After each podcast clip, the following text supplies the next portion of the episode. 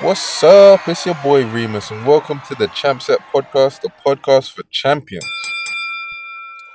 Today, we're going to be talking about being the hardest worker in your gym and why this is important if you want to be a champion.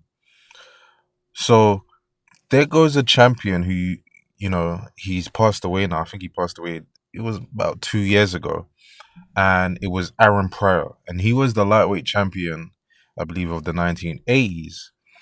And when he was younger, by the way, this is someone who beat Thomas Hearns when he was in the amateurs, if you don't know. And of course, a lot of people feel like Sugar Ray Leonard um, avoided Aaron Pryor in the 80s. But anyway, when he was younger, he had the keys to his gym. And the reason why was because he would get up and go to the gym so early and leave so late. He would stay behind much longer than the coaches themselves would.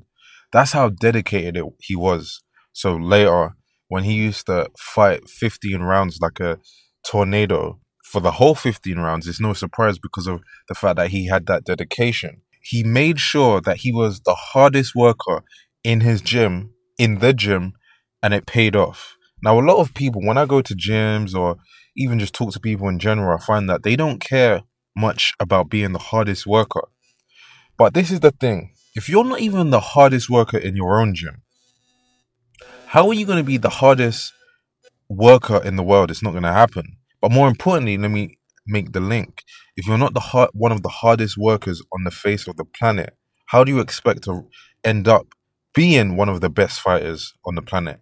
That doesn't make any sense at all. One thing that people do is that they train according to what the standard of people around them um, like to train us. So in your gym, there might be a lackadaisical um, atmosphere, and that might stop you from training with a great amount of energy. So how does it make sense that you can claim that you want to be a great fighter, an, an elite fighter, a champion, if you you can't even work hard in your gym? And the thing is, the reason why this is important is, is because it keeps you on your toes. You should be the point of reference for everyone to look at and say, oh, I want to train like that. Oh my God. Do you know how much respect you get when in your gym people know you as the hardest worker there? And if this is hard for you, the question is, do you really want it as much as you say you want it? And if you don't want it as much as you think you do, are you sure this is a sport that you want to be in? Is the blood brutal sport of boxing the one that you, you you're sure that you want to participate in? If it's hard for you to motivate and discipline yourself to be the hardest worker just in your gym, I like to say somewhere around the world there is someone there is someone who is training his ass off relentlessly. And the problem is, you don't know it because he's not directly in front of you. So you can't see him yet. But one day, if you go into the pro ranks, you might run into him because there might come a time where maybe, you know, maybe you have to have a championship title fight and he's the guy that you have to face. And you might say, well, I've worked hard for the last six weeks.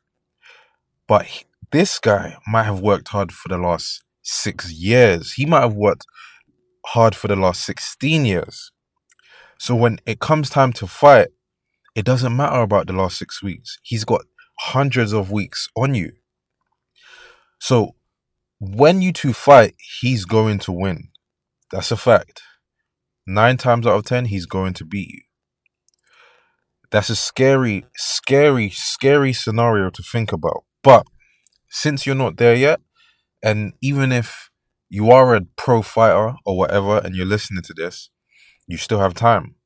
Rather than letting that guy be the scary guy, rather than letting that guy be the guy that has the edge when you come up against each other, you can get the edge right now. You can be that guy. You can be the guy that he looks at as scary because he knows that you've trained your ass off.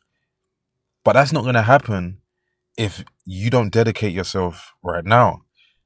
So always look to be the hardest worker in your gym and always look at it as a failure if you're not. It's just simply a good way to measure um, how dedicated you are. But of course you should be going to your boundaries not to anyone else's.